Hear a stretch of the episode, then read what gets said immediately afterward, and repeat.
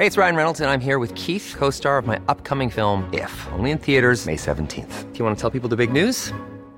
All right, I'll do. Sign up now and you'll get unlimited for $15 a month in six months of Paramount Plus Essential Plan on us. Mintmobile.com slash switch. Upfront payment of $45 equivalent to $15 per month. Unlimited over 40 gigabytes per month. Face lower speeds. Videos at 480p. Active Mint customers by 531.24 get six months of Paramount Plus Essential Plan. Auto renews after six months. Offer ends May 31st, 2024. Separate Paramount Plus registration required. Terms and conditions apply if rated PG. Desde 2018, en el podcast de Cristina Mitre, hemos hecho visibles y comprensibles los secretos del cerebro, las claves de la felicidad y el bienestar, la depresión y la ansiedad, la microbiota como llave de la salud o el ejercicio físico como polipíldora. Desde este espacio semanal, intentamos convertir complejos conceptos científicos en información accesible para todos los públicos con la ayuda de los mejores expertos. Si quieres apoyar el trabajo que hacemos desde el podcast de Cristina Mitre, hazte suscriptor de pago de mi newsletter a micrófono cerrado. No solo impulsarás la continuidad de este proyecto, además, recibirás contenido exclusivo, como los apuntes del podcast de Cristina Mitre, un resumen en PDF con todo lo esencial de cada episodio, y accederás a dos encuentros mensuales solo para suscriptores uno conmigo y otro con un invitado del podcast en los que tú podrás hacer las preguntas. Suscríbete desde 5 euros al mes en www.cristinamitre.substack.com. Te lo repito, www.cristinamitre.substack.com.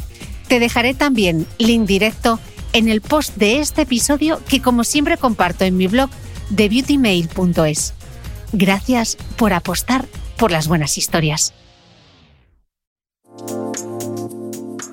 Siempre digo que uno de los regalos que me hace este podcast es la posibilidad de conocer de cerca a gente extraordinaria. A veces son científicos, divulgadores, médicos y sí, también comunicadores. Así que cuando me enteré de que el presentador de televisión Jorge Javier Vázquez publicaba nuevo libro, pensé, Mitre quizá tiene un podcast. Leí Las Galeradas, esa prueba preliminar de un libro antes de que se publique, y me di cuenta de que mi intuición no me había fallado. Sentía muchísima curiosidad por conocerle a él. Sí, a él de verdad, más allá del personaje televisivo que se ha creado. Lo que confiesa en su libro Antes del Olvido sorprende sobre todo por la candidez con la que cuenta algunos episodios muy personales. Me ha hecho reír y ha despertado en mí mucha ternura sobre todo cuando habla de su madre. Y con eso no contaba. Esta fue la primera entrevista que hizo como parte de la promoción de su nuevo libro. Y a veces es una suerte ser la primera, porque es más fácil sorprender y que te cuenten más que al resto. Y justo ahí es donde se deja ver la persona y no tanto el personaje. Navego con Jorge Javier por ese lado oscuro de la fama, Hablamos de pedir perdón por ser como eres, de adicciones, terapia, dolor y juventud perdida. Pero también de aceptación, de generosidad, de estar en paz con uno mismo y de cómo buscamos todos una filosofía de vida que nos ayude a seguir viviendo.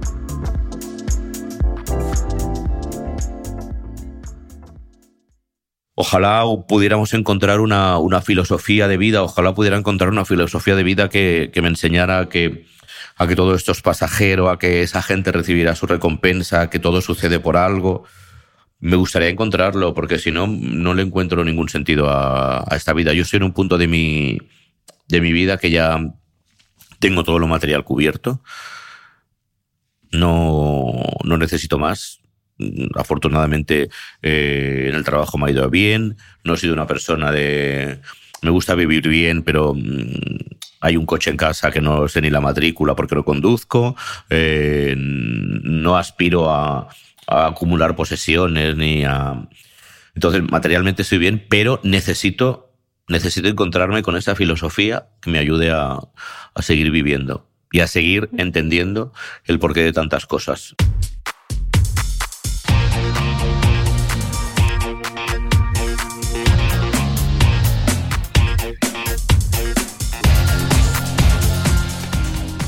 Hola, soy Cristina Mitre, periodista y autora del blog de Beauty Mail.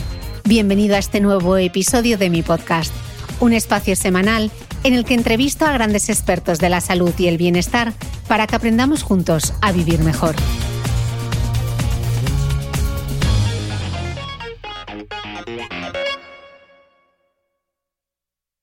Jorge Javier Vázquez, bienvenido al podcast. Gracias. Nos ha costado un poquito conectar, solo un poquito, pero ya estamos aquí. Pues bueno, y menos mal que tenía ayudante, porque es que si no hubiera sido absolutamente imposible, ya te digo yo. Vamos, yo estaba a punto de desistir, no te digo más. no, no, aquí hasta el final. Eh, Jorge Javier, mira, decía... No lo hubiera podido hacer solo. Seguro que sí. Decía el compositor Rodrigo Cuevas en este mismo podcast que si te apropias de aquello por lo que intentan despreciarte, ya no podrán hacerlo. Y tú en este nuevo libro, antes del olvido, no te has guardado mucho. Suena un poco al Hoy quiero confesar de Isabel Pantojo, algo así como antes de que nadie lo cuente por mí, ya lo voy a hacer yo.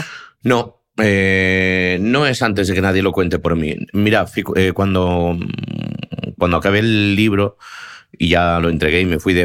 Lo acabé de revisar en el primer viaje que hice durante las vacaciones, que fue en Perú y ya lo entregué y me quería ir a, África totalmente libre de, correcciones y de pensar en el libro, porque si no hubiera seguido, seguido escribiendo, que yo creo que es lo que le pasa a todo el mundo, ¿no? Que mm, siempre quieres añadir más cosas y más cosas. Y me acuerdo que en una avioneta, volando, mm, eh, eh, despegando de Botswana, de una de las múltiples avionetas que, que cogí este verano, dije, basta ya de pedir, de pedir perdón por quién soy y cómo soy. Me ha costado muchísimos años, me ha costado muchísimos años desde que me dedico a esta profesión y por fin mm, estoy en paz eh, conmigo mismo y, no tengo la necesidad ya de, ir por la vida pidiendo perdón. Que aunque ya tengo, yo tenga un carácter que sea como aquí estoy yo, eh, soy como invasivo, soy como eh, la gente dice que muchas veces soy prepotente y todo esto. Eh, soy una persona muy, muy, muy vulnerable y muy, muy, muy emocional. Y a mí me, puede, me puede destrozar cualquier, cualquier, eh, cualquier gesto a destiempo. Mm. De hecho, tú, tú dices en el libro que has perdido el miedo a que se cuenten cosas de ti que han tenido lugar en sitios en los que uno debería sentirse protegido, ¿no? A veces, por parafrasear de nuevo Isabel Pantoja, la fama es esa estrella que pesa tanto, ¿no? Bueno, yo creo que la fama es algo mm, complicadísimo y que te lleva, te lleva a, una realidad para, para, la que jamás estás preparado. Porque nosotros, bueno, la gran mayoría de la gente, excepto que seas eh, hijo de rey o hijo de personaje famoso, no estás preparado para esa realidad. Tú eres una persona anónima y de la noche a la mañana te conviertes en una persona popular y entras en una realidad en la que mm, existen unos códigos que no conoces y tienes que hacerte a ellos. Y, hacerte a ellos es mm, complicado, lleva tiempo y sobre todo en mi caso, que mm, claro que para mí, que es algo que he trabajado muchísimo con mi psicóloga, yo siempre decía, ¿cómo me puedo quejar de algo que yo hago en mis programas? Y eso me provocaba una esquizofrenia terrible y un dolor terrible porque decía, pero yo cómo, cómo me voy a quejar de cosas que luego voy a ver que en mi programa se producen, ¿no? Y esto te lleva, te lleva a momentos muy delicados, te lleva a momentos muy delicados emocionalmente. ¿Y cómo se transita por ahí entonces? Pues mm, mal, muy mal, regular, mm, depende de la época depende de la época. Con ganas de dejarlo, con ganas de, mm, estás en, hay veces que estás revuelto contra el mundo, estás revuelto contra ti, eh, enfocas en el trabajo todas tus frustraciones, pero yo creo que todo eso se, mm, se arregla con, con muchísima, con muchísima visión ajena y con muchísima eh, ayuda de profesionales. Si no, es imposible sobrevivir a este trabajo. Pero no, no al mío, ¿eh? sino, por ejemplo, también al de eh, al, de, al, de al de cantantes que consiguen muchísimo éxito, al de todo aquel que consiga un éxito de una manera masiva. Eh, yo creo que es fundamental tener un soporte profesional para, para, para llevarlo. Sí, porque parece que al final todo el mundo tiene una opinión de ti, ¿no? Tú mismo dices en el libro que a los que salen en la tele se les sigue o se les odia, pero no se les quiere. Y que hace fíjate que yo cuando empecé, mm. sí, sí, sí, sí, fíjate que cuando yo empecé a escribir este libro, eh, parece una paradoja, ¿eh? pero, digo, es que tengo ganas de que me conozcan. Es que no saben quién soy. Es que mm, yo entiendo perfectamente que hablen de mí porque llevo 20 años o más, llevo 20 años en Mediaset, más en televisión, llevo 20 años entrando en las casas de, de la gente, entrando de una manera muy invasiva porque la televisión es un medio muy invasivo. Pero es que la gente no sabe quién soy y realmente no tiene por qué saberlo porque yo estoy trabajando. Y a veces mm, despedimos a la, a la gente que nos ve que nos conozcan y eso es imposible. Eso es imposible. Tú no, no, puede, no puedes conocer a alguien, ¿no? Y, y en comentarios, en frases, en, en, escritos, no me veo en absoluto, en absoluto reflejado. Mm. Dices que te sientes admirado, incluso odiado, pero que querido no. Y a veces eso es algo que te inquieta porque el, el, tiempo juega en tu contra. ¿Pero realmente quieres que el público te quiera? No, no, no, no, no. Pero digo, digo querido de manera um, a nivel pareja. Mm. Yo sí que me siento muy, muy querido por el, por el público. Mm. Es verdad que el, el, que el odio provoca muchísimo más, eh, más escándalo y provoca muchísimo más ruido, pero yo me siento muy, muy, muy, muy querido. Y a mí me dicen cosas y me escriben cosas que realmente muchas veces hago pantallazos de los mensajes que, de los mensajes que recibo porque son eh, como, como, como empujones de ánimo. Eh, son al final no llegas a saber la importancia que puedes tener para alguien, ¿no? Porque si alguien está solo en tu casa atravesando una mala racha y a lo mejor encuentra a otra persona, que puedo ser yo, que le hago compañía, que tienen el mismo tipo de pensamiento, que se ríe y estableces una relación de complicidad muy, muy chula, muy chula. Mm. Y digo lo de querido a nivel, a nivel emocional, a nivel pareja, porque tengo 52 años y yo cada vez veo mm, que es más difícil, yo creo que es muy difícil enamorarse. Yo ya lo he vivido, afortunadamente, pero creo que es muy difícil enamorarse. Luego hablaremos sobre el amor, eh, pero quiero irme al principio del libro porque empiezas fuerte con las confesiones, es un libro súper honesto. Yo ha habido momentos que, que me quedaba un poco eh, de plástico diciendo, ¿de verdad está contando esto? Escribes que... Eso me encanta, eso me encanta, porque fíjate que gente que me conoce muchísimo, un amigo mío que me conoce muchísimo me ha dicho, no me impresiona lo que cuentas, sino que lo cuentes. Y, y, me gusta provocar esa reacción en el, en el lector, que, que sepa que lo cree que lo sabe todo de mí y, y sorprenderle. A mí eso me encanta. No entiendo la vida sin sorpresa y sin provocación y sin arriesgar. Pues yo me he quedado sorprendida, pero agradecida de que fueses tan honesto en esas 300 páginas. Tú dices que has pasado un año para descambiar lo que decía tu amiga Mila sí, y, que, sí, sí. y que estás vivo y con ganas de seguir viviendo, que no siempre han estado ahí. No, no siempre han estado ahí. Fíjate, pronuncias el nombre de, de Mila y, y me emociono. No, yo sé que voy a llorar muchísimo durante la promoción del libro. Eres la primera tenía mucha curiosidad porque eres la, eres la, eres la primera persona, mmm, la primera entrevista que tengo. Y siempre sabes, bueno, pues a ver cómo, cómo van a coger el libro, o qué me van a preguntar, o, o cómo, cómo lo, lo, van a, por dónde van a ir, ¿no? Porque nunca sabes bien bien. Y has pronunciado el nombre de Mila y para mí lo de Mila es mmm, un recuerdo que voy a tener siempre ahí. Lo pronuncias y me, y me emociono. Y sí, ha sido un año, un año y medio, diría yo, que para descambiarlo. Ha sido, bueno, yo creo que uno de los peores años de mi vida, año y medio. Sin lugar a dudas, vamos, sin lugar a dudas. Pero un año en el que, en el que también me ha servido muchísimo para, mm, para, para crecer. Me estaba leyendo los diarios de Rafael Chirves, que aparte de lo que cuenta él, eh, me encanta porque recogen, se recogen citas y recomendaciones de otros autores y aparece una del Eclesiastés, que es algo así como eh, cuanto más conocimiento, más dolor. Y es verdad, es verdad. Uno cuando, cuando adquiere más conocimiento, eh, aparece muchísimo más dolor. Y yo en este año he aprendido muchísimo, pero ese dolor ha ido, ese, ese aprendizaje ha ido acompañado de muchísimo dolor. Mm. Hablas ya en el primer capítulo del, del, libro, la primera confesión, son el tema de las adicciones, que es algo que yo espero eh, poder abordar en este podcast. Y dices que muchas veces has bebido para intentar que la realidad te resultara más agradable, más llevadera, no porque te gustara especialmente el alcohol, sino tratando de tapar con el alcohol un vacío que no consigues llenar con otra cosa. ¿Cómo te sientes hoy? Pues mira, hoy me siento que hago muchísimas reflexiones sobre el tema. Mm, yo he bebido muchísimo, muchísimo. Me acuerdo bebiendo en Barcelona cuando tenía 20 años y tomándome lingotazos de gin tonic para tener el valor de meterme en un bar de ambiente porque era incapaz de meterme en un bar de ambiente. No tenía el valor para, suficiente porque yo siempre me, eh, me pensaba que me iba a encontrar a, alguien conocido que iba a ir con el cuento a mis padres. Fíjate, si hubiera encontrado, a alguien conocido, resulta que también hubiera sido gay, con lo cual, es claro, estamos hablando de, mm, de 32 años, hace 32 años, que son bastantes años. Entonces yo bebía eh, para, para coger ese valor, luego he bebido para... Mm, para aguantar las discotecas y la música, que nunca me ha gustado, la música que sonaba en las discotecas, porque yo eh, hubiera hubiera puesto continuamente a Paloma San, Basilio. Entonces, es que imagínate, pero no soportaba la música. Y bebía para alargar noches, para intentar ligar y, y para, para, llevar una situación que, que, me aburría, fundamentalmente me aburría llevarla a pelo.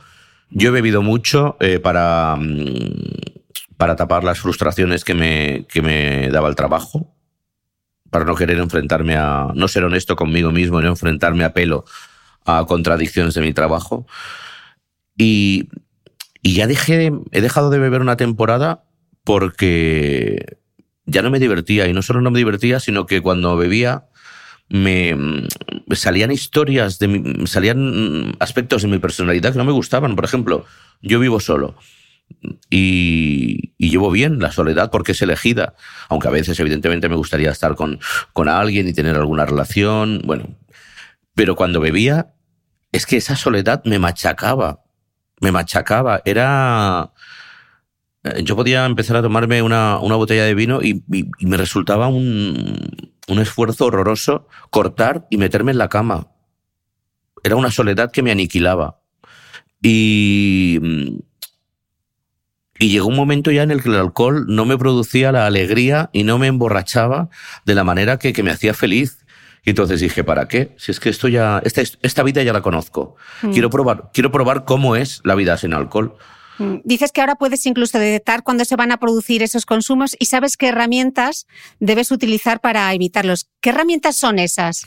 Ahora ya, eh, bueno, fundamentalmente, ahora ya no, desde julio mmm, no bebo absolutamente nada. O sea que estoy sin beber ya como cuatro meses. Pero antes también pasaba ya cada vez de épocas sin beber, ¿eh? Y por ahora no me planteo, no me planteo, no me planteo volver a beber. Quiero, quiero seguir investigando y por curiosidad quiero saber qué, qué pasa cuando eso sucede. Y desde luego no soy de los, de no hay peor fe que la del converso. Yo eh, me lo he pasado muy bien bebiendo, me lo he pasado muy bien emborrachándome pero eh, en esta etapa de mi vida he detectado que mm, con el estrés laboral que vivimos, con las ansiedades, desde luego el alcohol no es buen consejero y yo estoy descubriendo una, una vida que a mis 52 años me gusta muchísimo más que, con alcohol. Por ejemplo, eh, a mí yo tenía muchísimo miedo a, salir por temor a perder los papeles y por temor a, que me hicieran fotografías y por temor a, que luego todo se alargara y tal. El no beber Fíjate lo que te digo, Cristina, me está, me está dando muchísima libertad. He vuelto a quedar con amigos, eh, voy a los sitios y sé que no me voy a liar, sé que no voy a perder los papeles. Em, es que estoy recuperando una vida que había perdido.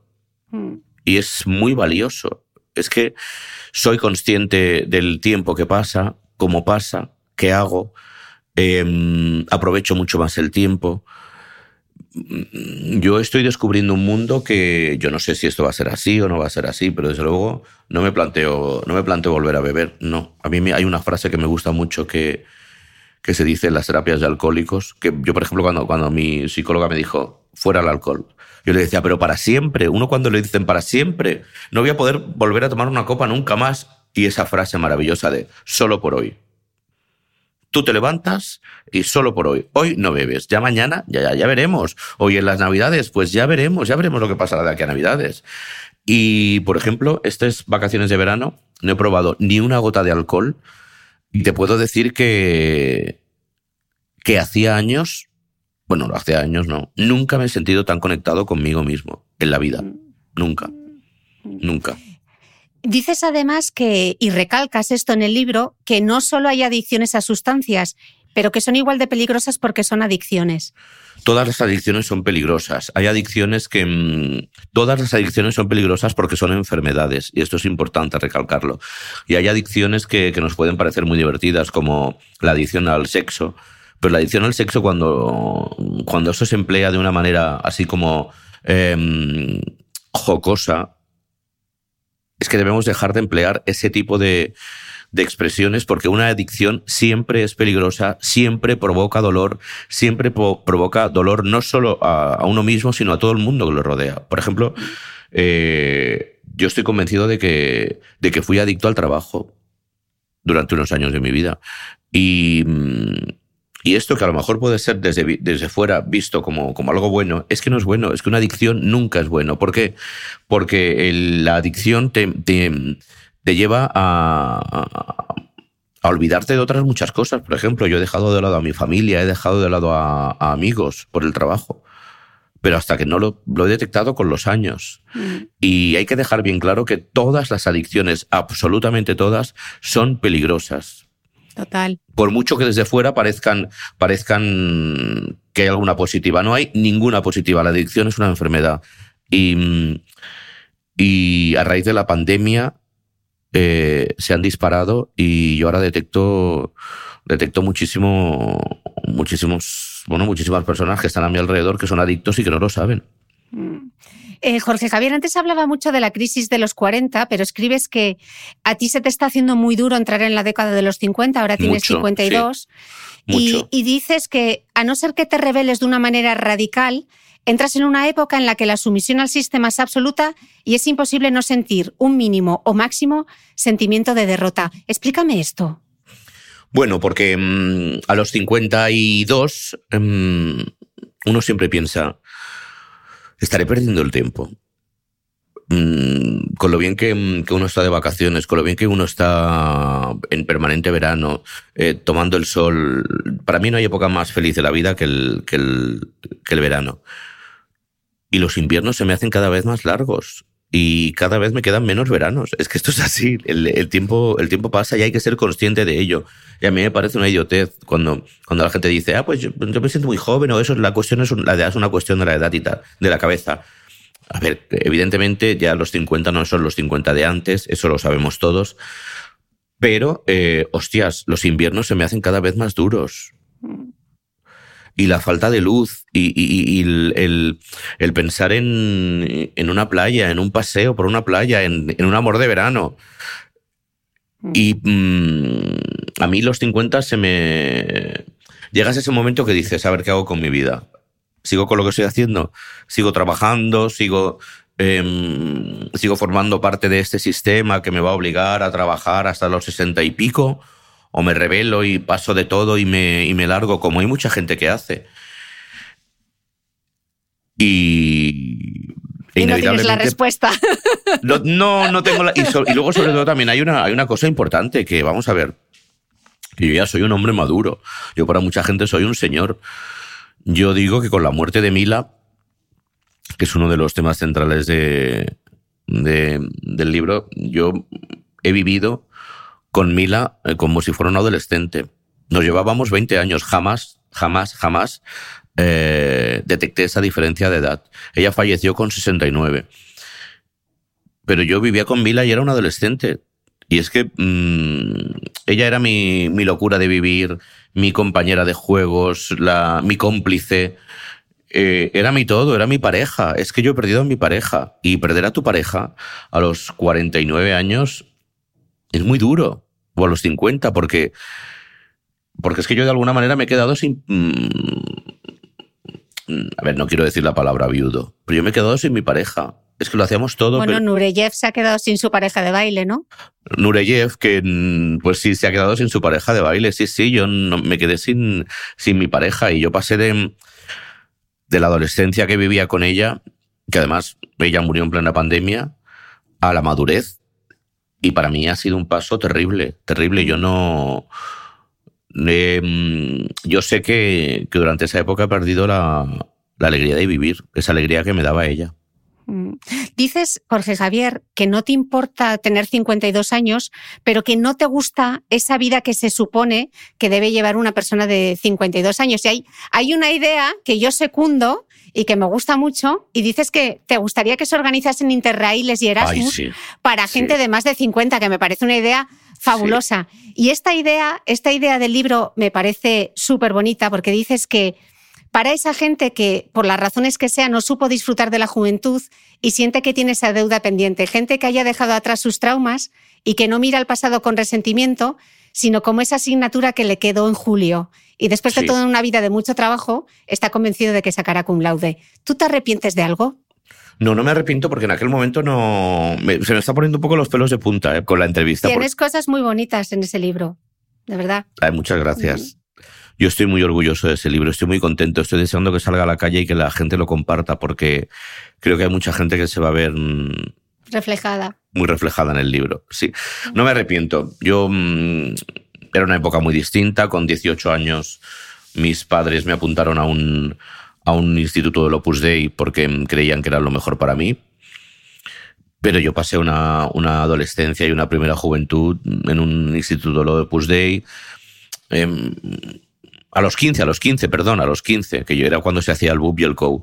Y en esa época en la que la gente iba a los institutos y se enamoraba y se enamoraba, eh, yo la pasé mm, haciendo retiros espirituales y rezando. En cualquier caso, creo que también me sentí en ese colegio protegido porque yo como siempre había sido el marica del barrio, no sé cómo hubiera mm, sido recibido en aquella época por mm, en un instituto, ¿no? No lo sé. Yo allí me sentía bastante protegido, con lo cual no me arrepiento de nada. Luego fui a la facultad y no la aproveché nada. Mm. Pero sí que tengo la, esa... Y luego me puse a trabajar muy pronto, porque con 25 años eh, me vine a Madrid y empecé a trabajar y a trabajar y a trabajar y a trabajar. Y porque estaba trabajando en pronto y cobraba por, por artículo publicado. Entonces esto era como, cuanto más artículos publique, más cobro. Chorizos. Claro, claro, claro, claro, pero, pero es que yo disfrutaba muchísimo con el trabajo. Ten en cuenta que venía aquí y, me encontraba con un Madrid que siempre había tenido mitificado. Entonces yo, desde los 15, yo, yo, no, he, vivido esos, esos 22 años eh, de Interrail eh, con, con amores de estos que te, que te matan a esa edad. Yo no los he vivido. Y además, cuando los vivía, siempre con complejo de culpa por el hecho de ser gay. Con lo cual yo tengo un tengo una asignatura pendiente que, que, me encantaría. Ojalá hubiera Erasmus para gente de 50 que no pudimos disfrutarlos en, esa época. Habrá que ponerlo en marcha como alternativa. Bueno, claro, bueno, pero también, cuidado, pero también hay que demostrar que no los aprovechaste. ¿eh? Y yo lo puedo demostrar perfectamente. No, no, pero la capacidad de disfrute yo he ido, mm, la he ido aprendiendo, aprendiendo con, a lo largo de los años. ¿eh? Mm. No, disfrutar es muy difícil. Mm. Confiesas en el libro que, escarbar en el pasado es uno de tus grandes errores, que te gusta examinarlo, juzgarlo, incluso avergonzarte de algunos episodios de tu vida. ¿Lo llevas mejor? Pues depende del día, pero mm, depende del día, pero yo creo que es una de las peores cosas que podemos hacer, que es escarbar en el pasado. Es algo que, siempre dices, pues, ¿Podría haberlo hecho mejor? Pues seguramente. Pero en aquella época, uno yo creo que en la vida siempre hace lo que... En unos años, en los primeros, uno siempre hace lo que puede. Y luego ya sí que puedes empezar a tomar determinaciones, ¿no? Y empezar a, a, ser un poco dueño de tu vida. Pero es que para eso cuesta muchísimo. Cuesta muchísimo vivir, quiero decir. Que es que eh, llegar hasta ese punto, para llegar hasta ese punto se necesita vivir mucho. Mm. Bueno, tú escucha a tu madre que ya te dice ella que no vamos a vivir amargantaos. No, no, sí, sí, sí, sí, no, no, es que lo de mi madre. tu madre es mi madre mi novia, además que eh, me, me, dice, es que nunca me cuentas que estás triste. Y yo, pero ¿para qué te lo voy a contar si te cuento algo y armas un... Eh, eh, y ella es una mujer muy optimista, pero me dice, hay que ver, Jorge. Ya vive en Badalona, hay que ver, Jorge. ¿Qué te crees que no pienso en ti por las noches que vives solo en Madrid? Digo, pero vamos a ver, si tú tienes 82 años a punto de cumplir 83 y vives sola en Badalona, es que me estás diciendo cosas que tú haces. Es que eh, eso no lo entiende ella. Digo, pero si yo soy igual que tú, ¿no te das cuenta? Ya, pero me gustaría que tuvieras un novio. Pero yo le digo, pero tenlo tú. Y ella me dice, ¿para qué? Sí, hombre, para, para limpiar calzoncillos. Ella, la, la, concepción del novio es, yo no quiero tener un novio porque no quiero limpiar calzoncillos. Eso es, o que me fiscalice, ¿no? Claro, claro. Y entonces ella quiere que yo viva de una manera eh, distinta cuando ella, viviendo como yo, es muy feliz. La verdad es que eh, leyendo el libro me produce muchísima ternura cuando, cuando escribes sobre tu madre y sobre tus hermanas y os veo ahí los cuatro en ese viaje y me encantaría estar en las conversaciones porque es que seguro que me partiría de la risa. Eh, se habla mucho de, la paternidad y de la maternidad, pero quizá Jorge Javier hablamos poco de la gran fortuna que es eh, ser hijos, ¿no? no sé si a ti te pasa, pero a mí lo que, lo que me da miedo en el fondo es que cuando mi padre y mi madre ya, ya no estén, nadie jamás me va a querer de esa manera tan incondicional, ¿no? Dejaré de ser eh, la prioridad de alguien. Yo creo que es, fíjate que... Mm, ¿A ti te pasa? Es que no lo pienso, porque yo pienso que mi madre va a vivir siempre. Eso es una cosa que, pongo en el, en el, libro y creo que, que va a ser eterna y que no se va a morir nunca. Y ese es el gran error. Mm. Eso es un gran error que, mm, madre mía, estoy a punto de llorar. Perdóname. Pero, joder, jamás me había emocionado haciendo una promoción de, un libro. Bueno, eso está bien. y, este va a ser, yo sé que este va a ser eh, tremendo. Y además ya te digo que es la primera. No, uno nunca piensa que... Mm, en mi caso, yo no pienso que mi madre se va a morir. Yo nunca la veo, nunca está enferma eh, a mí me agota, mm, me hace cuando me quejo de algo, es mm, no te quejes, no tal, no cual. Entonces te, hace mm, sentir el, el, listón muy alto. Por ejemplo, cuando, cuando el me leí el, la primera página del libro, que es una página que yo creo que es bastante dura, y que me emocioné incluso leyéndola en plató. Hablé, esa tarde mi madre no me llamó y al día siguiente mm, le dije, ¿te gustó? Dice, sí, pero mira, basta ya de contar penas, ¿eh? porque esto ya de contar penas ya la gente...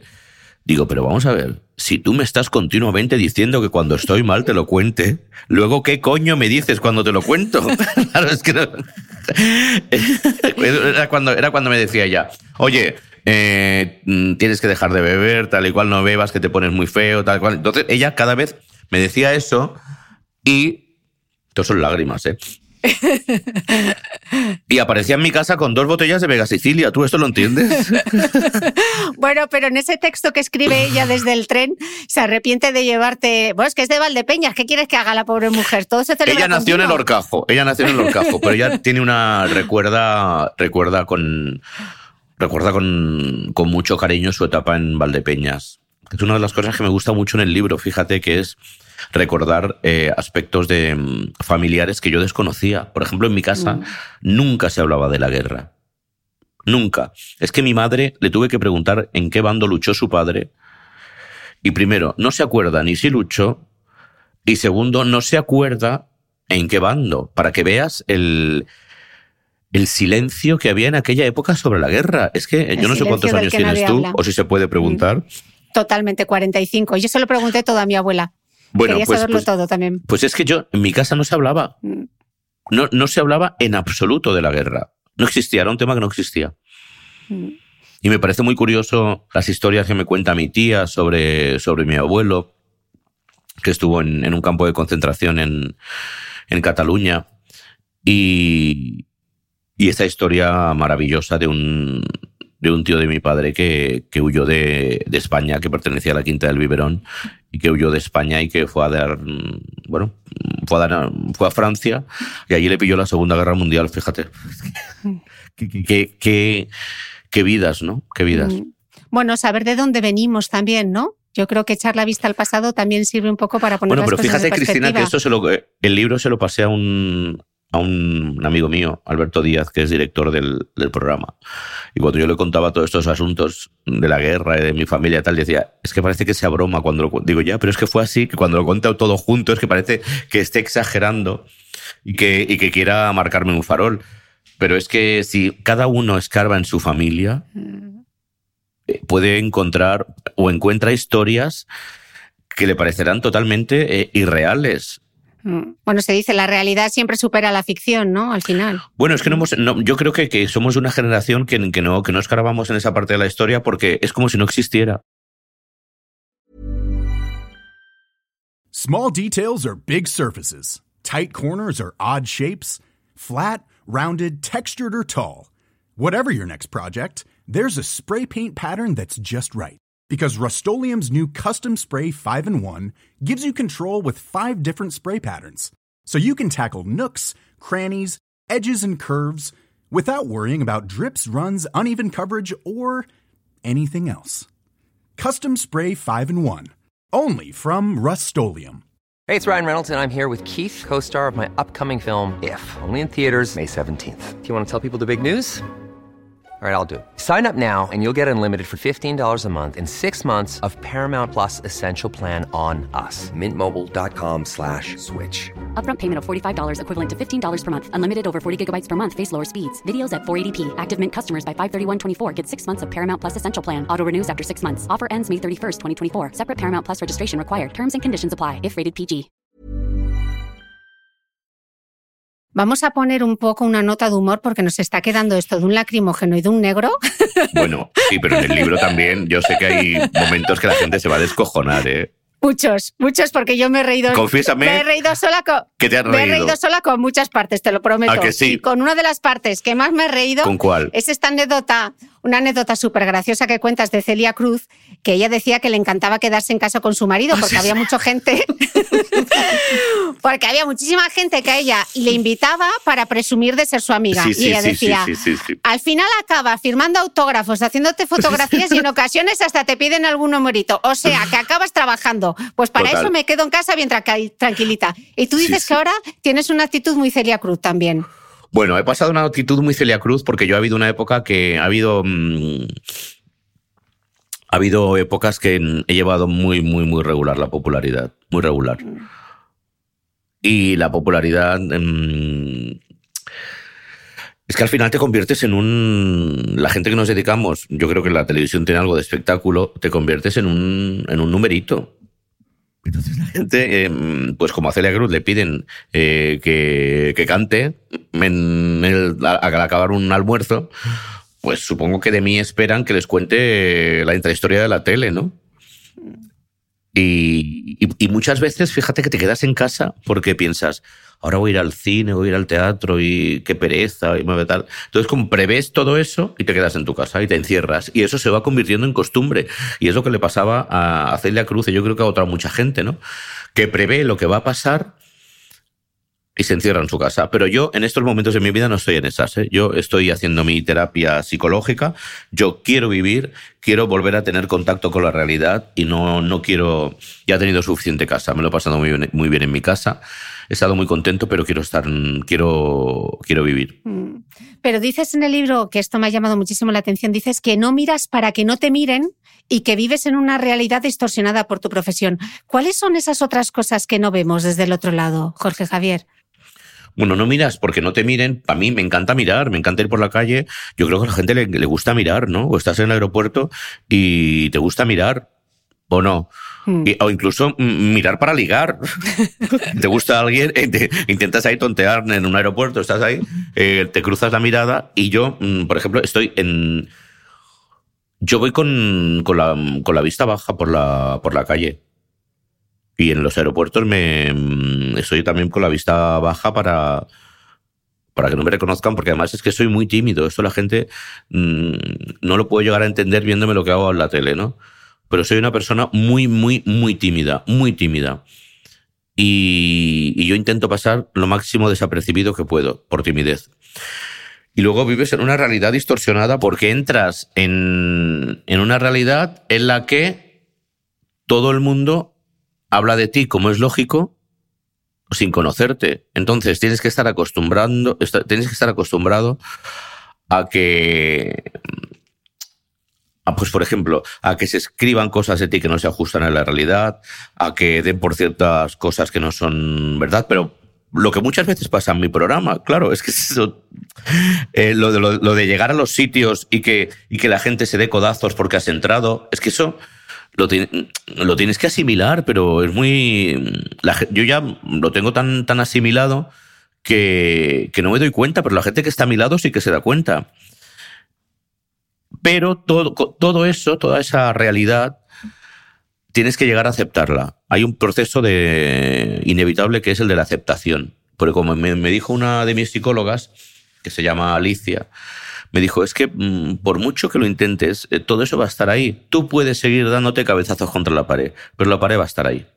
Y es verdad, y es verdad. Mm. Mira, justo hablando de la aceptación, hay una palabra que yo aprendí em, entrevistando... Resiliencia. No, no, esto, te va a esto igual te sorprende. Entrevistando al investigador Carlos López Otín, él utiliza una palabra japonesa que se llama shonagai, que es una palabra que nos enseña a admitir que queramos o no, nos guste o no, la vida es así. Vamos, la aceptación esta que te recuerda todo el rato tu psicóloga Silvia. Y como me dice a mí muchas veces mi amiga Patri, psicóloga, me dice, Cris, es que hay que aceptar que la vida no es justa ni injusta. La vida es lo que es. Pero ¿cómo cuesta, no? Mucho, muchísimo, muchísimo, muchísimo. Aceptar que la vida es como es es una de las cosas y que no todo está bajo tu control. Mm. Eso es una cosa mm, una, una de las cosas que, que, más te, por ejemplo, no, no, es que no puedes hacerte cargo del, de, de tanto dolor que hay en la vida, de tanta injusticia, de tantas cosas que te gustaría cambiar y que no puedes cambiar. Eso a mí me, me produce muchísimo, muchísimo sufrimiento y es una de las peores cosas que, que llevo, el aceptar que hay cosas que por mucho que quieras no puedes cambiar. Cosas que tienen que ver con las injusticias y con el dolor. ¿eh? Eso es lo que, lo que me, mm, piensas, joder, es que qué difícil vivir así, ¿no? Qué difícil vivir así cuando tú ves a, tu alrededor que hay gente pasándolo mal, que hay gente que, que, que, que, no llega a fin de mes, que no encuentra trabajo, que hay gente, no ya en la cuestión económica, que hay familias que pasan por momentos terribles porque tienen a hijos con enfermedades raras, con, con personas dependientes, con, hay, hay familias que viven auténticos calvarios. Y ante eso, ostras, cuando, cuando cada vez eres más consciente de todo eso, es que es muy difícil ser feliz. Yo creo que, que con los años, conforme eres más consciente de lo que te rodea, y ahí le, no beber es mm, terrible para eso, porque eres mucho más consciente de todo lo que te rodea, porque no te anestesias, porque vives a pelo, es inevitable que poco a poco el, en los ojos vaya apareciendo cada vez más como un pozo de tristeza, ¿no? No lo sé, debe haber una solución. Ojalá pudiéramos encontrar una, una filosofía de vida, ojalá pudiera encontrar una filosofía de vida que, que me enseñara que, a que todo esto es pasajero, a que esa gente recibirá su recompensa, a que todo sucede por algo. Me gustaría encontrarlo, porque si no, no le encuentro ningún sentido a, esta vida. Yo estoy en un punto de mi, de mi vida que ya tengo todo lo material cubierto. No, no necesito más. Afortunadamente, eh, en el trabajo me ha ido bien. No he sido una persona de. Me gusta vivir bien, pero mm, hay un coche en casa que no sé ni la matrícula porque lo conduzco, eh, no aspiro a, acumular posesiones ni a... Entonces, materialmente estoy bien, pero necesito, necesito encontrarme con esa filosofía que me ayude a, seguir viviendo y a seguir entendiendo el porqué de tantas cosas. Mira, justo mencionaba Carlos López Otín y en, y en el libro Egoístas Inmortales y Viajeras, él hablaba de, decía que la enfermedad humana nos hace sentir la vulnerabilidad de una manera más intensa y más cercana, ¿no? Tú el 10 de marzo de 2019 sufriste un ictus y aunque de cara a la galería le quitaste mucho hierro al asunto y para prueba es que le dices a tu equipo que si te mueres, por favor, que no te saquen gordo en la tele. Eso es lo que más me eh, inquieta, sí. y que, que pongan el vídeo en horario de prime time y que lo que no me lo pongan de relleno, que lo pongan que la gente lo vea. Vale, quitando las notas de humor. ¿Te sientes más vulnerable ahora después de haber pasado una experiencia así? No, es que a mí el ictus no, me, no, no fue lo que más me impactó. Yo creo que a mí lo que más me, me destrozó fue... A ver, a mí el ictus lo que me supuso es en, a los cuatro meses mm, tuve un estrés postraumático que derivó en una depresión, en una depresión no severa, ¿eh? cuidado, hay distintos grados de depresión, Pero vamos, que es lo lógico. Siempre que sucede un, un, hecho así, que tú tienes un contacto eh, traumático, es, vamos, es matemático. A los cuatro meses tienes un bajón terrible. Primero te da el subidón de que bien he sobrevivido y luego el bajón. Y el bajón a mí me ayudó muchísimo la terapia y eh, medicarme. Para mí fue, bueno, me ayudó. Para mí fue mágico. Pero para mí lo que más me ha, me ha, me ha desestabilizado ha sido, sin lugar a dudas, la muerte de Mila. La muerte de Mila, la pospandemia, la pandemia no, porque yo la pasé trabajando y no la sufrí.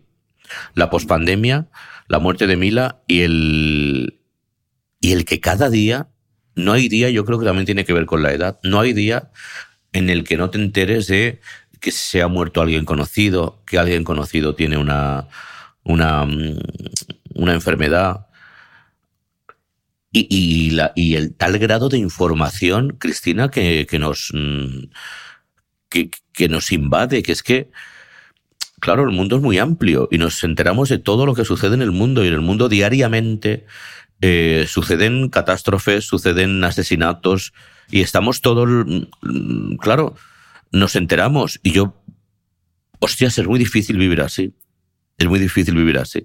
El otro día leí una entrevista en El País que me encantó, de una neurocirujana, Nazaret Castellanos creo que se llama, que decía que los medios eh, no lo estaban haciendo bien porque estaban recreándose en el catastrofismo y en el alarmismo y que sin lugar a dudas estábamos mejor que nunca porque la gente dice estamos peor que nunca. No, estamos mejor que nunca. Mejor que nunca. Porque ha sucedido una pandemia y antes, eh, con la gripe española, la gente se moría de punto. Y ahora hay un gobierno que se preocupa de que la gente tenga ayudas, de los ERTES, de que los profesores se puedan eh, organizar para que los alumnos no pierdan clase. Estamos mejor que nunca y perdemos muchísimo esa perspectiva, ¿no? Mm. Bueno, es la actitud, ¿no? Ver el vaso medio lleno o medio vacío. Pero yo creo que los medios tenemos una creo que ahí los medios tenemos una, una responsabilidad inmensa. Yo, mmm, todo el mundo sabe que yo soy votante socialista y mmm, voy a seguir apoyando a ese gobierno, pero sinceramente yo mmm, no puedo salir en ningún medio quejándome. Es que me parecería inmoral. Entiendo que ostras, y, veo a compañeros y, quejándose sin parar, y veo a tertulianos en la televisión quejándose sin parar cuando no paran de trabajar, cuando facturan más que nunca, cuando facturan porque ir a la contra les supone eh, sillas en las tertulias y ganar mucho más dinero que, nunca. Hostias. Eh, pues a lo mejor menos facturar y eh, vamos a intentar buscar más soluciones, ¿no? Vamos a comprometernos más con la sociedad, vamos a comprometernos más en, en hacer la vida agradable a una persona que esté eh, a nuestro lado. No lo sé. Mm. Pero no, a mí el, catastrofismo no me gusta, no me gusta. Mm. Hablando de, de, la política, hay algo que mencionas en el libro que dices que ahora evitamos hablar de política por temor a que se nos vaya de las manos, pero que te gustaría que cuando la actualidad lo requiere pudiéramos manifestarnos con tranquilidad respetando las ideas del otro. Pero claro, también eres partícipe de un programa en el que no se respeta la palabra, hay insulto. Es un poco esa ambivalencia Bueno, no se respeta la palabra y, hay insulto. Me parece que cuando se habla de Sálvame eh, siempre hace más ruido el, lo negativo que lo positivo, pero es un programa eh, divertidísimo, absolutamente loco, que se producen escenas em, de comedia de alta comedia inglesa, donde los conflictos que suceden son tan absurdos que son maravillosos pero la gente se queda en, el insulto cuando a lo mejor hay algún insulto o no. Porque además el insulto se corta de raíz porque estéticamente es feo que alguien se insulte, ¿no? O, al menos lo intentamos. Pero ojalá pudiéramos hablar de, política sin, sin alterarnos. Me encantaría porque, porque diría mucho de nosotros. Diría mucho de nosotros. No. Sin embargo, yo es que ahora pongo la tele y no veo ningún programa en el que, no, veo ningún programa en el que se hable de, de política, porque veo a dos personas de izquierdas contra dos de derechas mm, que las echan a pelear como si fueran gallos, ¿no? Entonces es que lo siento mucho, pero eso no me interesa. Yo, fíjate que en ese aspecto eh, sí pongo un programa de políticas para aprender, porque yo tengo muchísimas lagunas en el mundo de la política, muchísimas. Creo que no sería capaz de, de entrevistar a un político porque son muy hábiles a la hora de, de mentir y de manipular, y me la colarían constantemente pero yo no aprendo con ningún programa. Y eso sí que lo echo de menos. Mm. Dices en el libro, Jorge Javier, que te vas a salir del Instagram. Igual es que ver tanta tostada de aguacate, tanto cuerpo perfecto y ver a gente desayunar a diario en tazas que dicen, si puedes soñarlo, puedes hacerlo. se nos ha ido un poquito ya de madre, ¿no? Eh, ahí está el peligro de la japicracia y tú escribes que, que está el peligro en, en confundir la felicidad con la alegría que produce el descorche de una botella de champán y así estamos la mayoría del tiempo, ¿no? Amargados. Vivir es vivir y de vez en cuando pasan claro, cosas. Pues eso, pues es que mmm, hay una frase que me encanta que es eh, siempre pasa nada. Y es verdad, hay que, acostumbrar, hay que acostumbrarse a que siempre pase nada. Y, y, eso me parece bellísimo, me parece bellísimo. Entonces, que estar continuamente como... Eh, ostras, pidiéndole a la vida que te sorprenda continuamente, primero es agotador y segundo te va a llevar a la, a la decepción más absoluta, porque es que es imposible. Es absolutamente imposible. Y lo de Instagram, tengo relación amor-odio, pero también tengo que decir eh, que yo, he con, la verdad es que yo he conocido a gente por, por las redes maravillosa, que, que yo no soy de estos que demonizan las redes y que tal, tienen una parte brutal eh, y yo la he vivido y quiero seguir viviéndola. Hay gente con muchísimo talento, con muchísimo talento, gente muy inteligente, gente que te hace recapacitar, gente que te hace pensar, gente que, incluso cuando me critican, yo los leo y digo, tienen razón. Y a mí, eh, me parece que el mundo de las redes, como el todo, como en la vida, pues hay cosas que no me gustan y cuando las cosas que no te gustan, tienes que obviarlas y punto. Pero no tienes que darle poder a esos que a esos elementos que son tan negativos. Al contrario, tienes que potenciar lo positivo y lo positivo es muchísimo. Yo he conocido a gente interesantísima, interesantísima. Mm. Es como tener el mundo a tu alcance. Nunca lo habíamos tenido. Tú puedes tener una relación eh, con una persona de México, eh, una relación de amistad que se va forjando y que, y que luego a lo mejor no hace falta ni que la veas. Yo tengo a dos personas en Instagram, siempre lo he contado, que yo no sé cuánto tiempo hace que los conozco. Uno, eh, cuando lo conocí, John trabajaba en, en París y ahora está trabajando en, en Palma de Mallorca. Y otro, al que, le, al que lo tengo en, en el móvil como amor, porque lo conocí por Grinder y me gustaba mucho. Eh, lo conocí eh, en, lo conocí por, por Grinder me empezó la pandemia y no nos pudimos luego llegar a conocer y él se fue a, Gran Canaria, que es de allí. No nos hemos visto nunca en persona, pero tenemos una relación eh, de amistad profundísima, Cristina. Nos contamos cosas eh, como si nos conociéramos. Vamos, que el hecho de, de no vernos en persona no resta absolutamente nada. Qué bonito. Jorge Javier, dices en el libro que, que hay una cosa que confiesas en el libro, que tras el ictus te preocupa algo que quizá nuestros padres no les preocupaban tanto, ¿no? Y que en este podcast también hemos hablado de la importancia de la salud financiera, ¿no? Decías en el libro que si te obligaban a bajar el ritmo, no podrías hacer frente a los gastos con los que habrías cada mes, incluido eh, los préstamos que tienes para, para pagar Hacienda, sin echar mano de tus ahorros. Y si los ahorros empezaban a menguar, el esfuerzo habría sido en balde, eh, porque tu única obsesión había sido trabajar muchísimo, pues si el día de mañana sartaban de ti y te enviaban a casa. Esto, eh, asegurarnos la vejez y asegurarnos la pensión, es algo que a nuestros padres lo daban como por hecho y es algo a lo que nos enfrentamos las nuevas generaciones. ¿Cómo lo vives ahora? Mira, yo, mmm, si tengo que ser honesto, yo si he hecho el libro con honestidad, quiero las entrevistas también ser honestidad, ser honesto, vamos. Eh, afortunadamente yo tengo mi vida económicamente solucionada. Entonces es algo por lo que he luchado durante 20 años de una manera eh, bueno, hasta la extenuación, que yo siempre, mmm, bueno, que ha estado a punto yo creo que de costarme la vida, porque he trabajado horas y horas y horas y horas y horas y horas y, y horas, porque lo he elegido. Cuidado, a mí nadie me ha obligado porque lo he elegido. He trabajado muchísimas horas muchas veces en contra de mi, de mi, salud, sin respetar descansos, sin dormir lo suficiente, únicamente por, por tener mi futuro asegurado. Yo no, no, no quería tener esa, no quería tener esa, esa incertidumbre porque conozco el mundo de la televisión y sé que cuando te dicen hasta aquí es hasta aquí y es hasta aquí y nunca más te vuelven a llamar. Y luego ya te conviertes en nadie. Y no es que no trabajas, no trabajas, te conviertes en una persona que salía en la tele y que... y ya. Entonces mi máxima obsesión ha sido asegurarme mi, mi, mi futuro económicamente y afortunadamente lo he conseguido. Con lo cual el tema económico no, no, me, no me preocupa. No, es, no me preocupa, me preocupa el tema colectivo. Porque uno no puede, lo que te decía antes, uno no puede ser feliz si a su lado únicamente, eh, a mí me molesta muchísimo que, que la gente joven, yo me acuerdo de cuando llegué a Madrid, una, tenías un trabajo y podías tener tu propio piso alquilado, si ahorrabas te podías comprar un piso, eh, no tenías que hacer malabares para llegar a fin de mes. Yo cuando llegué a Madrid en el 95, yo no conocía a nadie que se quedaba en su casa porque no tenía dinero, porque no, no, porque no podía salir.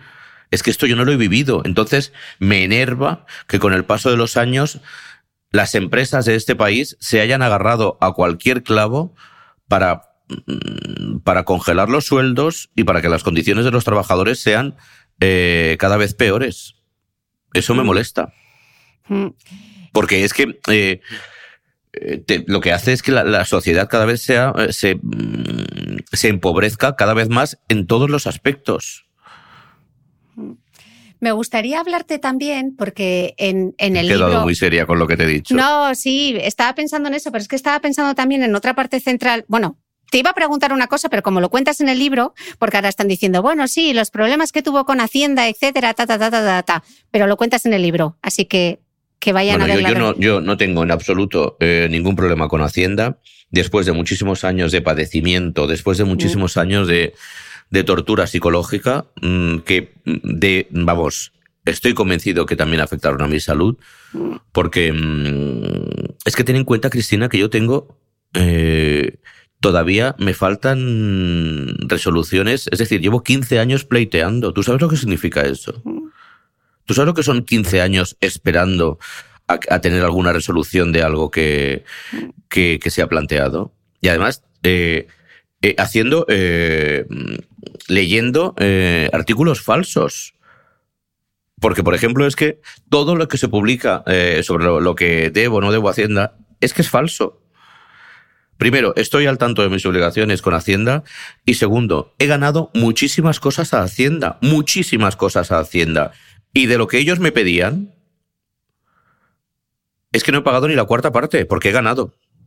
Bueno, lo explicas fenomenal en el libro, lo que pasa que yo creo que tú eras una de las figuras más visibles, probablemente junto a Maxine Huerta, pero que era algo que pasaba en no, no, no, yo creo que fui el, yo creo que fui el primero de los que, de mm. los que, de los que, bueno, a los que cazaron con esta, con esta nueva, con este nuevo cambio de paradigma. Mm, pero es que era algo habitual en las profesiones. Yo conozco, tengo amigos fotógrafos que pasaron por lo mismo que pasaste tú. Lo que pasa que es, que era, es, que era, eh, es que era algo habitual lo de tener en sociedades. Mm. Primero, porque si no, no te contrataban. Mm. Y las empresas eh, no te contrataban porque así ellas no pagaban seguros sociales y absolutamente nada. Entonces no es que estuviéramos eh, ocultando beneficios ni haciendo trampas, ¿no? Era lo que te decían que tenías que hacer para trabajar. Y claro, es que ahora lo estamos viendo con esta conciencia fiscal que tenemos en el año 2022. Pero tú imagínate a un chico, a un niño de 27 años, hace casi 30, que es que toda esta, toda esta idea que tenemos ahora muy positiva de fiscalidad de los impuestos, lo que significa eh, pagar impuestos, es que antes no existía porque no había crisis económica.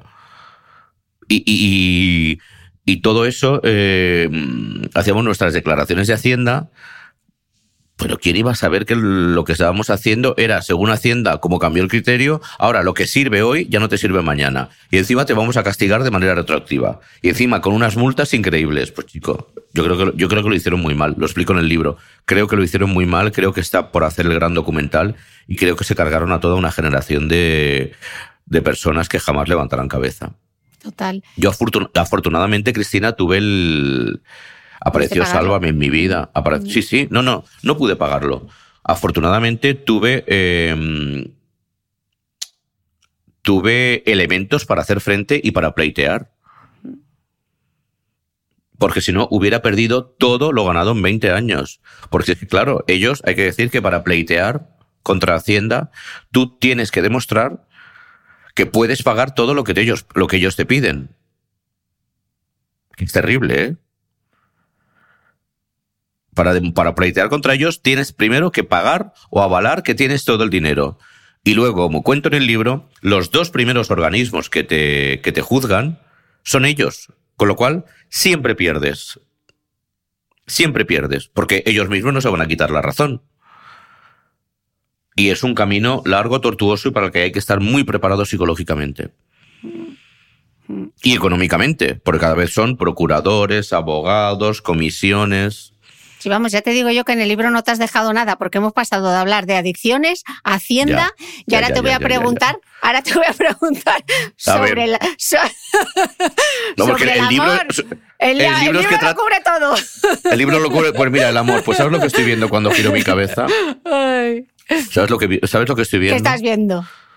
Estoy viendo en el jardín de mi casa a Fortunato, que es un libro que. Uy, un libro. Un, un burro que me regalaron en, en Sálvame. Y lo estoy viendo corretear por el jardín y comiendo la hierba, y me parece que es una expresión de amor, por ejemplo. Qué afortunado, Fortunato. Mira, no voy a, Fortunato. mira, no voy a preguntarte que qué queda de aquel niño de Badalona, pero sí de cómo se sienta a los 52 años aquel chico que escuchaba esas canciones tan románticas de Paloma San Basilio. Venga, vamos a hablar del amor. Pues sabes que la sigo escuchando y cada vez me gusta Ya, más. y te encanta. Y, ahora no, no, no, no si te fuiste a dos conciertos, si te fuiste a Miami y a Puerto Rico, a a, Miami y a Puerto Rico. Es que antes me, me daba mucha vergüenza decir que me gustaba Paloma San Basilio. Y es que ahora yo creo que uno se vuelve maduro cuando es capaz de decir que le gusta Paloma San Basilio. Porque es que antes, antes me daba vergüenza. No, bueno, y ahora ya digo, yo qué coño, si es lo que más me gusta del mundo. Lo has con- Ponerme canciones de... Lo has contado mucho en el libro, entonces yo creo que, no sé, tienes que quedar a cenar con ella o, se- o con los mitos no se queda. No, yo creo que con los mitos mejor no queda. ¿Qué te ha parecido ese capítulo? Me ha encantado. Me ha ¿A que parecido sí? tan tierno que te, fues, que te cogiese. Es que lo que menos me podía esperar es que te fueses a coger un avión para irte a Puerto Rico y luego volver a verla a Miami y que encima no te atrevieses a ir al backstage a saludarla. No, no me atreví. No, no es que no me atreviera. Es que no quise. ¿Por qué? Porque. Porque. mm, Como había en otros momentos de mi vida en los que mm, había, había intentado ir y no podía, porque el vigilante no te, que, no te dejaba y todo era un rollo. Y pensé, mira, es que ahora eh, no me apetece estar ahí contando al señor de turno que eh, soy de España, que la conozco, qué tal. Digo, mira, paso. Y además ya la he visto, me ha encantado verla, me ha encantado eh, conectar con aquel adolescente que la seguía eh, desde pequeño y me encanta. Es como. Me considero muy afortunado porque yo también sé que en eso la gente se sentirá muy reflejada. Probablemente habrá gente de mi generación que para ellas, pues su mito sea Miguel Bosé o quien sea. Entonces, ir a un concierto, o Sergio Dalma, ir a un concierto, poder ir a un concierto de quien fue tu mito de cuando eras jovencita, es que te traslada a un lugar muy agradable. Mm.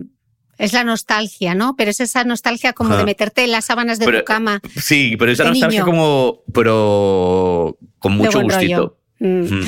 Hay una cosa muy chula que dices sobre los mitos y tú dices que, que para mitificar debe ser generoso y reconocer el talento en el otro y no todo el mundo está dispuesto a admitir que carece de él para ciertas materias o que directamente no tiene ninguno, ¿no? También las Sí. redes ahora nos lo ponen un poco difícil con esto de mitificar, ¿no? Me gusta mucho Bueno, es que. ¿sabes qué pasa? Que es que hay mucha gente que, mm, que se cree que tiene talento y no lo tiene. Yo, por ejemplo, veo en las redes a, a gente con muchísimo talento, pero luego hay otra que yo le diría, deja de hacer mm, estos TikToks que haces o estos, mm, estas cosas porque no tienes ninguna gracia. Y debería haber un Got Talent para, para redes y decir, mira, no tienes ninguna gracia. Por mucho que te empeñes, no eres nada gracioso. O por mucho que te empeñes, todo lo que haces es una auténtica porquería. Entonces yo creo que para ser tal, eh, yo em, creo que soy muy bueno en lo mío, yo lo pongo, creo que soy de los mejores, en lo mío creo que soy de los mejores profesionales de este país, si no el mejor, en lo mío, en lo mío. Y, y yo creo que para, para admirar uno tiene que ser generoso. Y a mí me encanta ver eh, a compañeros, mm, eh, a ver cosas en ellos que me gustan. Me encanta ver mm, a gente, que, a gente buena, me encanta ver a gente de la que puedo aprender, me encanta, eso me gusta muchísimo. No, no entiendo a la gente que es poco generosa. No lo entiendo. Bueno, porque al final yo creo que es cuestión de inseguridades, ¿no? Y entonces piensan que reconocer el talento del otro o lo que el te, otro quita- lo te que resta, te- te- talento. ti, Pues a mí no hay nada que me guste más que ver a gente con talento. Es que me produce mucha emoción. Me produce mucha emoción. En esto de los, de los mitos, dices otra cosa en el libro que me ha gustado y cuánta razón tienes. Oye, el libro te ha encantado, ¿eh? Me ha, encant- me ha encantado, me ha encantado. Si no, no estaría aquí una hora. Es que tenía mucha curiosidad por hablar contigo, porque, bueno, yo vivo en Dubái, vivo súper alejada Ya, ya, de ya, ya, que me encanta cual, Dubái. Pues nada, cuando te vengas, te, te doy una vuelta. Entonces, vivo súper alejada y súper ajena de. Yo me pongo a ver cualquiera de tus programas y no sé quiénes son. Creo que no sabría. Bueno, menos Belén Esteban, el resto no sé quiénes son los que aparecen en tus programas, pero tenía mucha curiosidad de poder charlar contigo y sé que mucha gente se va a sorprender de que, de que te haya invitado y precisamente por eso me gusta, porque al leer el libro dije, joder, qué de cosas tiene que contar, ¿no? Tienes muchas cosas que contar, y- pero lo que te iba a preguntar, Bueno, yo- el mira, llevo misterio. 20 años, llevo 20 años y, y fíjate, enlazando con el principio de la entrevista, sobre si te conocen o no, estaba yo pensando, porque muchas veces pienso yo, hay que ver cómo va a venir este personaje a mi, a mi programa, presentando el programa que presento. Fíjate cómo va a venir al Sálvame, cómo va a venir al Deluxe. Y a los 52 años pienso, pero vamos a ver, ¿quién, en su sano juicio, qué personaje se va a negar a que le entreviste uno de los mejores comunicadores de este país? Vamos, es que, o no. Total, y en mi podcast yo pienso lo mismo. ¿Cómo se va a negar No, no, Jorge claro, es Javier que- es que- a es que- hablar conmigo? Que la tontuna, es que la tontuna es el otro. Es que vamos a ver, que haya algún actor o que haya algún escritor. Pero chico, si te, eh, te va a presentar uno, te va a entrevistar uno de los mejores comunicadores, ¿por qué no vienes? Claro, es que ese mundo de los prejuicios, los hay prejuicios. que. A mí ya el prejuicio es el otro, no mío. Mm, Total. Eh, ya para terminar, porque sé que te tienes que ir, en las notas finales del libro mencionas a Luis Pliego, director de la revista Lecturas y amigo tuyo, dices que desde el Pleistoceno. Y dices que vosotros Y dos... que me lo llevé a un concierto de Paloma San Basilio. Eso será amigo, eso será amigo. Eso será amigo. El Sitges, que me entrevistó para el periódico de Cataluña con Carmen Alcaide en Aquí hay Tomate. Y luego nuestra primera quedada fue un concierto de Paloma San Basilio. Eso une, eso une para siempre. Eso une para Eh, siempre. Dice que, vo- dices que vosotros dos sí que tenéis un libro. Venga, hazme una sinopsis para cerrar. ¿De qué iría ese libro? Iría de. Iría de. De diversión y lujo. No, lujo no. De diversión. Lujo no, lujo no. Un. Un lujo de diversión sería el título. Un lujo de diversión, porque yo he vivido con él cosas muy divertidas, muy divertidas. Y ha sido, es un lujo compartir eh, cualquier momento con él. Por eso el lujo no lo asocio al, al oropel, sino al un lujo de diversión. Y nos reímos, pasado. nos hemos reído muchísimo en discotecas, en viajes, en eh, mucho, muchísimo, muchísimo, muchísimo. ¿Tú crees que algún día escribirás todas esas intrahistorias que realmente todo el mundo quiere saber en las sobremesas cuando está contigo? Pues yo sí, es que tampoco hay tantas. Es que fíjate que yo, eh, es que yo creo que ya más que contamos, es que yo creo que no podemos contar más. Te lo juro. Te lo juro, yo creo que no, no podemos contar más. Bueno, desde luego tuyas, pocas, porque en el libro están todas, están todas confesadas. Mira, ¿sabes lo que me pasa? Que es una cosa que me encanta.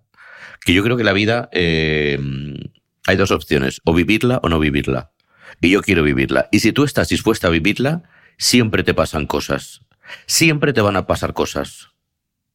Lo que yo no entiendo es eh, vivir y no querer que te pasen cosas.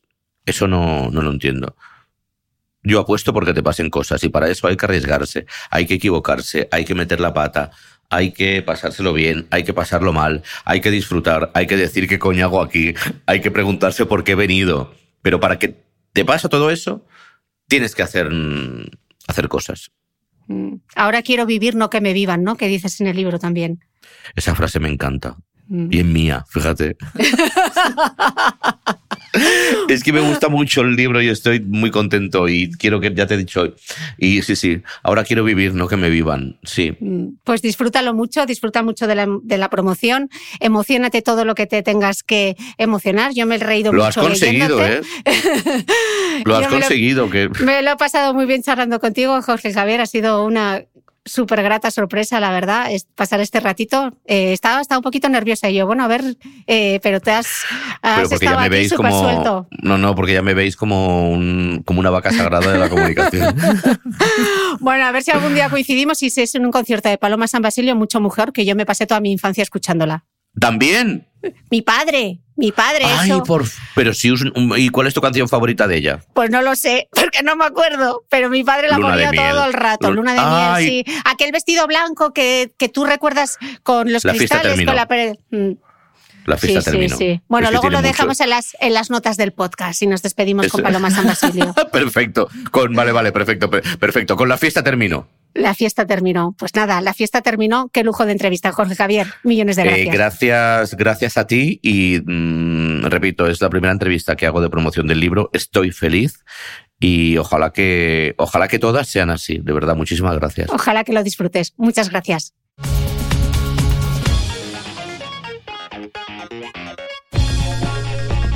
No olvides que todas las notas de este capítulo están en mi blog de beautymail.es. Además, si no quieres perderte ninguna entrevista, suscríbete a el podcast de Cristina Mitre en tu reproductor de podcast habitual. Y un último favor, si me escuchas en Apple Podcast o en Spotify, regálame una reseña, porque así ayudas a que este podcast siga creciendo. Muchas gracias y nos escuchamos de nuevo el próximo domingo.